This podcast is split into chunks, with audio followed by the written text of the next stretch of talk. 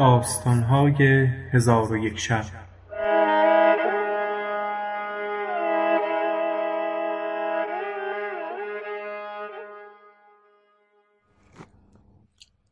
چون شب بیست و پنجم برآمد گفت ای ملک جوانبخت چون اهدب بمرد خیاط به دهشت اندر شد. زن خیاط گفت دگر سستی مکن و کار به فردا میفکن مگر گفته شاعر نشنیده ای آن مکن در عمل که آخر کار خوار و مذموم و متهم باشی. در همه حال عاقبت بین باش تا همه وقت محترم باشی. خیاط گفت چه کنم؟ زن گفت برخیز و او را به چادر اندر پیچیده در کنار گیر. من از پیش و تو در دنبال همی رویم. تو بگو این فرزند من است و آن هم مادر اوست. قصد ما این است که این کودک به سوی طبیب بریم. چون خیاط این سخن بشنید برخاسته اهدب را در آغوش گرفت و کوی به کوی همی رفتند. زن خیاط می گفت ای فرزند این درد ناگهانت چگونه گرفت؟ پس هر کس ایشان را می دید گمان می کرد که کودکی را نزد طبیب می برند. القصه ایشان روان و از خانه طبیب جویان بودند تا اینکه به خانه طبیب رسیدند. چون به خانه یهودی طبیب برسیدند در بکوفتند. کنیزکی سیاه در بگشود. دید که مردی با زنی ایستاده و کودکی در آغوش دارند. کنیزک پرسید کیستید و از بهر چه آمده اید؟ زن خیاط گفت کودک رنجوری آورده ایم که طبیب او را دارو دهد. تو این نیم دینار بگیر و به خواجه خویش ده که بیرون آید. کنیزک به سوی خواجه بازگشت. زن خیاط با شوهر گفت اهدب را در دالان خانه بگذار تا خویشتن جان ببریم. خیاط اهدب را در همانجا پشت بر دیوار گذاشته بازگشتند و کنیزک نیم دینار نزد یهودی برده ماجرا بازگفت یهودی از نیم دینار خرسند گشته بیرون شتافت. نخستین قدمی که از دهلیز بیرون نهاد پایش به اهدب برآمد. در حال اهدب بیفتاد. یهودی را نظر کرده مرده اش یافت. چنان دانست که او را پای بر بیمار آمد و بیمار بر زمین افتاده و مرده است.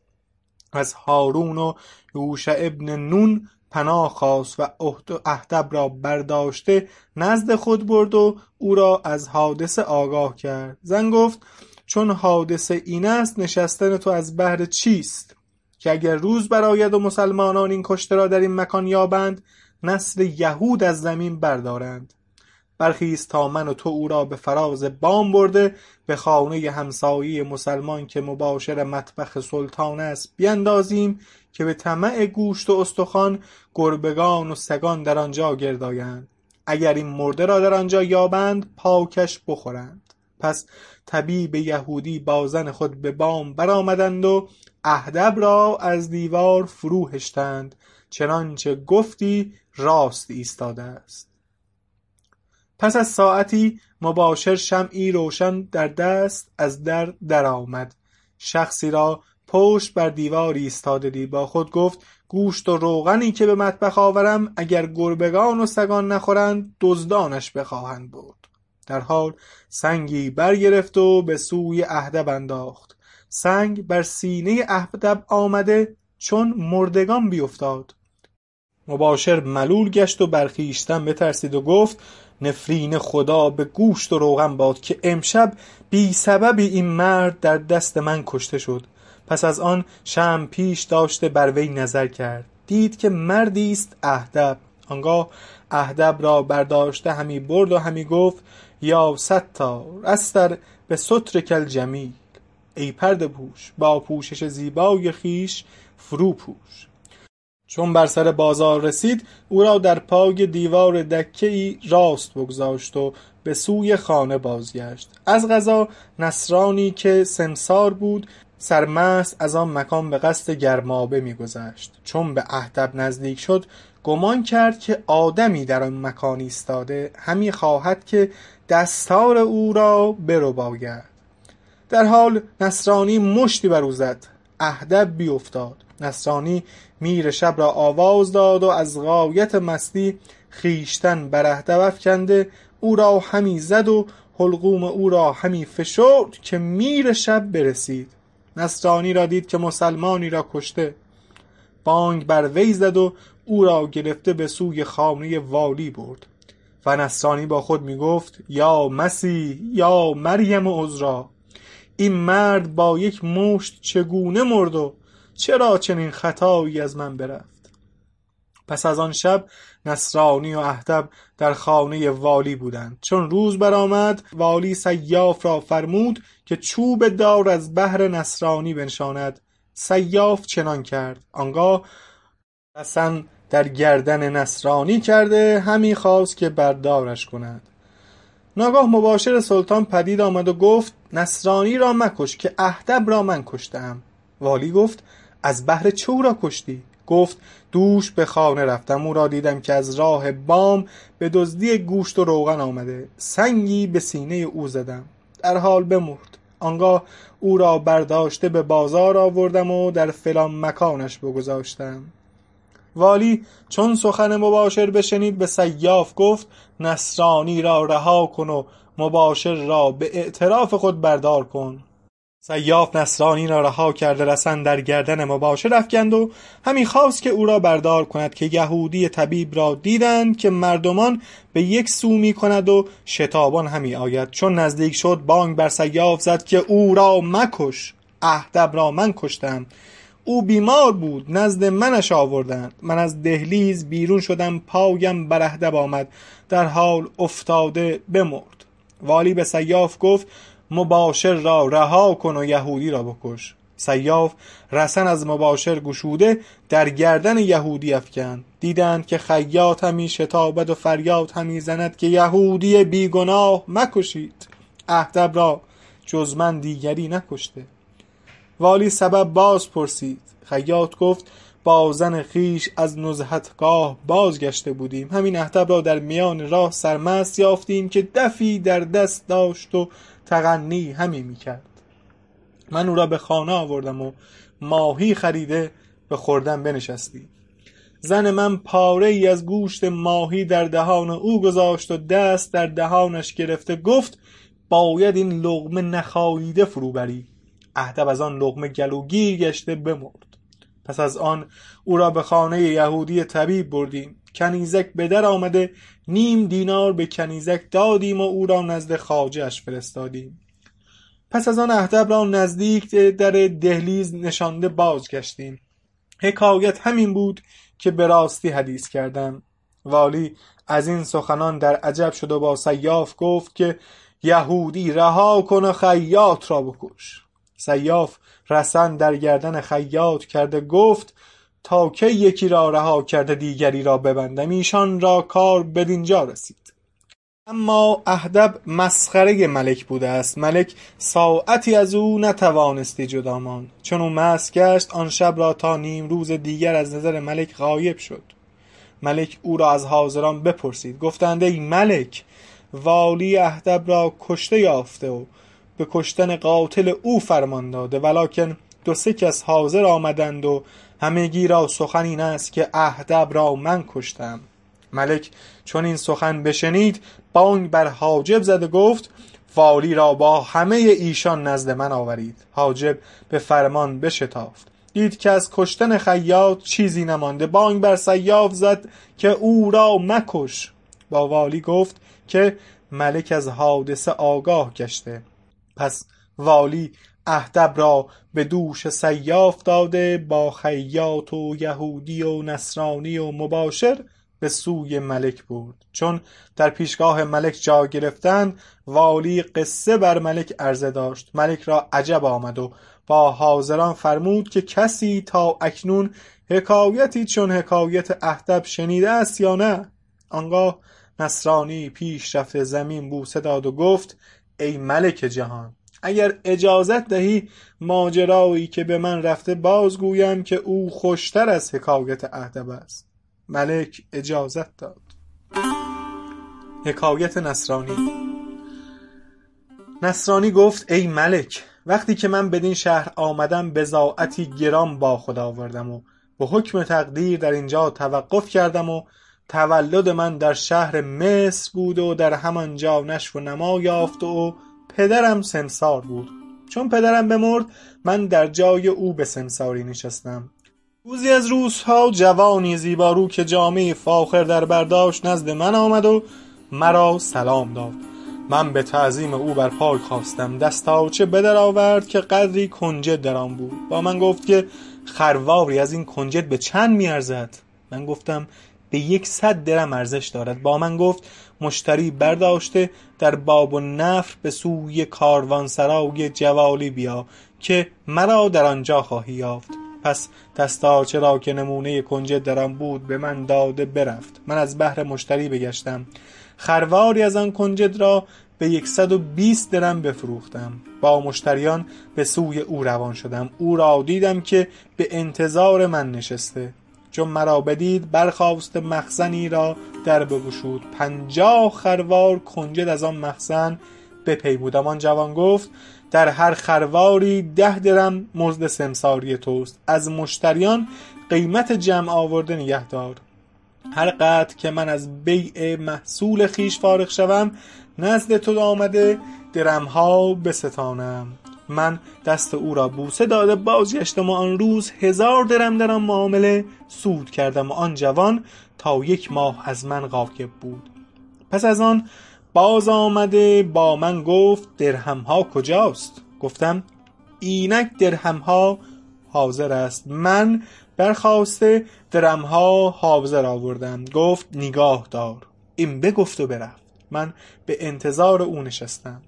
ماهی از من غایب بود. پس از آن باز آمد و گفت درمها کجاست؟ من برخواسته درمها حاضر آوردم و به او گفتم چه شود که در نزد من طعام بخوری؟ او دعوت من اجابت نکرد و با من گفت درمها نگاه دار تا من بازگردم.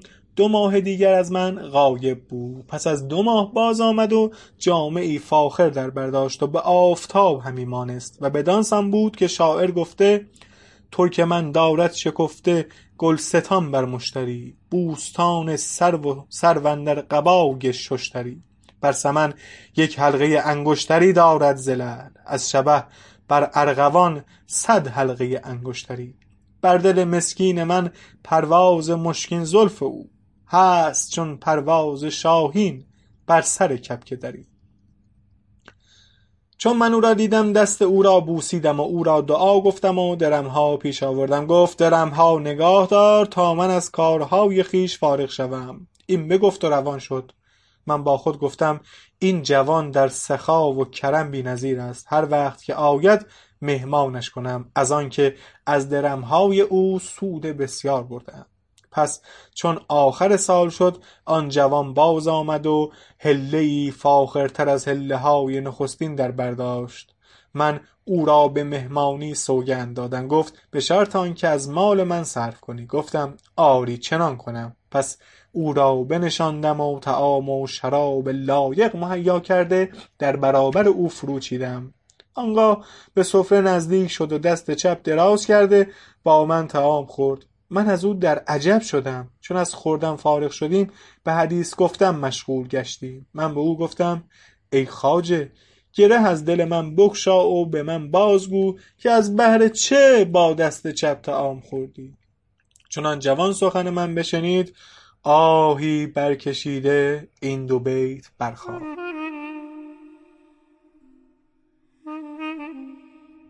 گرچه از آتش دل چون خم می می جوشم مهر بر لب زده خون می خورم و خاموشم. قصد جان است طمع در لب جانان کردن. تو مرا بین که در این کار به جان می کوشم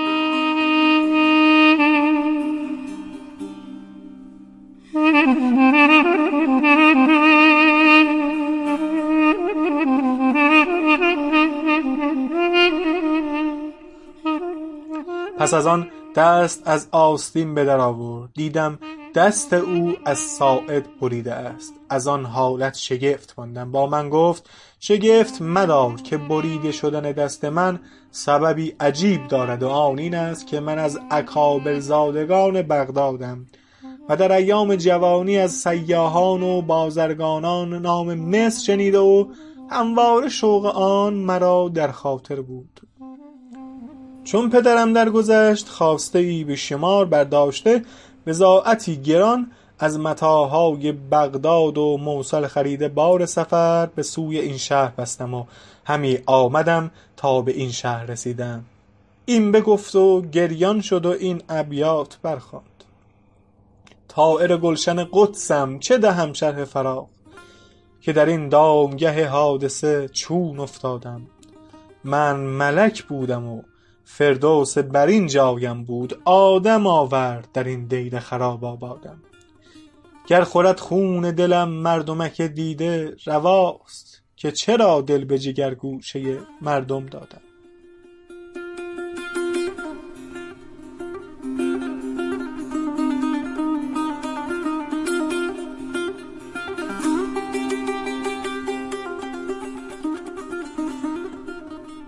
پس گفت چون به شهر اندر شدم در کاروانسرای سرور فرود آمدم و بارها گشودم و درمی چند به خادم دادم که خوردنی از بهر ما بیاورد. چون خادم خوردنی آورد من طعام و شراب خورده بخفتم. چون بیدار شدم با خود گفتم به بازار روم و از کار شهر آگاه شوم. آنگاه بقچه ای از متاعهای خود به خادم دادم و همی رفتیم تا به قیصریه جرجیس رسیدیم. سمساران بر من گرد آمدند. متاع مرا برداشته ندا در دادند و به قیمت رأس المال هم نخریدند. شیخ شیخ دلالان با من گفت ای فرزند من تو را چیزی بیاموزم که سود تو در آن باشد و آن این است که بضاعت خود را تا وعده معین بفروش و حجت بستان و گواه بگیر و روز پنجشنبه و دوشنبه قسطی از وجه حجت بستان و خودت در مصر رود نیل تفرج کن. گفتم رأی رزین همین است. پس دلالان را با خود برده بضاعت به قیصریه آوردم و به بازرگانان بفروختم و از ایشان وثیقه گرفتم و به صیرفی سپردم و خود به منزل بازگشتم. روزی چند بنشستم و همه روزه قدحی شراب و رانی گوشت حاضر آورده به کامرانی به سر می بردم تا ماهی که در ماه مرا هنگام قسط گرفتن بود برسید. آنگاه من در روزهای پنجشنبه و دوشنبه در دکه های بازرگانان می نشستم و رفی درمها از بازرگانان جمع کرده نزد من می آورد. تا اینکه روزی از روزها که از گرمابه به در آمده بودم به منزل رفته قدح شرابی بنوشیدم و بخفتم و از خواب بیدار گشته چاشت خوردم و خویشتن با گلاب معطر ساخته به دکه یکی از بازرگانان که بدرالدین نام داشت برفتم. چون مرا دید بر من سلام داد و با من در سخن شد. ساعتی نرفته بود که زنی خوبرو بیامد و در پهلوی من بنشست و رایحه طیب او بازار را معطر کرد.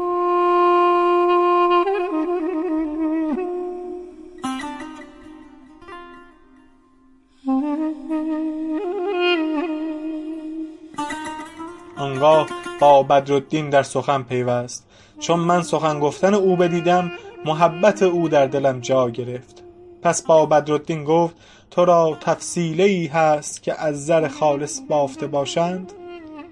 بدرالدین تفصیله به در آورد آن زن گفت این تفصیله ببرم و قیمت از بهر تو باز فرستم. بازرگان گفت ای خاتون ممکن نیست. از آنکه این جوان که نشسته خداوند متاع و از وام خواهان من است. آن زن گفت بدا بر تو. مرا همواره عادت همین است که متاع را به هر قیمتی که گویی بخرم و ربح آن را زیاده بر آنچه می خواهی بدهم و قیمت آن از بهر تو می فرستم. بازرگان گفت آری چنین است. ولکن من امروز به قیمت آن محتاجم. آن زن تفصیله بینداخت و گفت گروه بازرگانان کس را قدر نشناسد. پس از آن برخاسته آهنگ بازگشتن کرد. من گمان کردم که روان من با او برفت. در حال برخاسته با او گفتم ای خاتون قدم رنجه دار و گامی دو بازگرد فی الفور بازگشت و تبسم کرده با من گفت از بهر تو بازگشتم. پس با بدرالدین گفتم قیمت این تفصیله چند است؟ گفت هزار و یکصد درم گفتم یکصد درم سود نیز تو را بدهم. برخیز و ورقه ای بیاور تا قیمت آن از تو بهر تو بنویسم. پس من ورقه ای به خط خود بنوشتم و تفصیله از او گرفته بدان زن دادم و گفتم برو. اگر خواهی قیمت از بهر من بیاور و اگر خواهی آن را به هدیه از من قبول کن. آن زن گفت خدا تو را پاداش نیکو دهاد و مال مرا روزی تو کند. من با او گفتم ای خاتون این تفصیله از آن تو باشد و مانند این تفصیله دیگر تو را بدهم به شرط آنکه مقنعه به یک سو کنی تا روی تو را ببینم. ماهروی مقنعه از رخ به یک سو کرد. چون رویش بدیدم شیفته محبت او شدم و خردم به زیان رفت و هوشم از تن بپرید. آنگاه مقنعه فرو آویخت و تفصیله را برداشته برفت. من تا هنگام عصر در بازار بنشستم ولی خرد از من بیگانه بود. هنگام برخاستن حال آن زن را از بازرگان جویا شدم. بازرگان گفت او زنی است خداوند مال و دختر امیری است که پدر او مرده و مالی به میراث گذاشته. پس من او را وداع گفته به منزل بازگشتم. چون خوردنی بیاوردند نتوانستم خورد و آن شب را تا بامداد نخفتم. علی الصباح برخاسته جامهای بهتر از جامه روز پیش پوشیدم و قدحی شراب نوشیدم و اندک چیزی خورده به دکان بدرالدین آمده بنشستم. در حال آن زهره جبین درآمد. چادر فاخرتر از روز نخست بر سر داشت و کنیزکی نیز با او بود. پس مرا سلام داد و به زبانی فصیح و کلامی نغز گفت کسی با من بفرست که هزار و دویست درم قیمت تفصیله بستاند. من با او گفتم شتاب از بهر چیست؟ گفت شاید دگر بارت نبینم. آنگاه من به سوی او اشارتی کردم. دانست که وصل او همی خواهم. به وحشت اندر شد و زود برخاست. مرا دل بر وی آویخته بود. برخاستم و از پی او از بازار به در شدم که ناگاه کنیزکی نزد من آمد و گفت ای خواجه خاتون من با شما سخنی دارد. من در عجب شدم و گفتم مرا در این شهر کس نمی شناسد. کنیزک گفت چه زود خاتون مرا فراموش کردی که امروز در دکان فلان بازرگان بودید. پس من با کنیزک تا بازار صیرفیان رفتم. چون مرا بدید به سوی خویشتنم خواند و با من گفت ای حبیب من بدان که محبت تو در دل من جا گرفت و از آن لحظه که تو را دیده ام خواب و خور بر من حرام گشته. من گفتم مرا محبت و محنت هزار چندین است. آن زهره جبین گفت من نزد تو می آیم یا تو نزد من می آیی گفتم من مردی غریبم جز کاروانسرا منزلی ندارم. اگر من در نزد تو باشم مرا حظ کاملتر خواهد بود. گفت راست گفتی. فردا چون نماز پسین بگذاری سوار گشته به سوی جبانیه روان شد و خانه ابوالبرکات نقیب را باز پرس که من در آنجا ساکنم و دیر مکن که من در انتظار تو نشسته ام من فرحناک گشتم و به منزل آمده آن شب از شوق بیدار بودم. چون بامداد شد جامه فاخر پوشیده خود را با عطر و گلاب معطر ساختم و پنجاه دینار به دستارچه فرو بسته به دروازه رذیله رفتم و به خری نشسته به جبانیه رفتم. به صاحب خر گفتم از خانه نقیب باز پرس چون از خانه نقیب پرسید با من گفت فرود آی. من فرود آمدم و او به رهنمایی من پیش افتاد و همی رفتیم تا به خانه نقیب رسیدیم.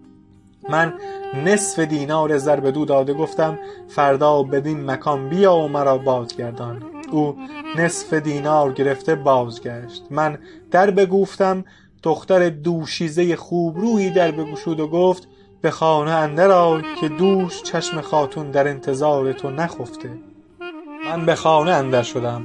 خانه ای دیدم که به خوبی رشک نگارخانه چین بود.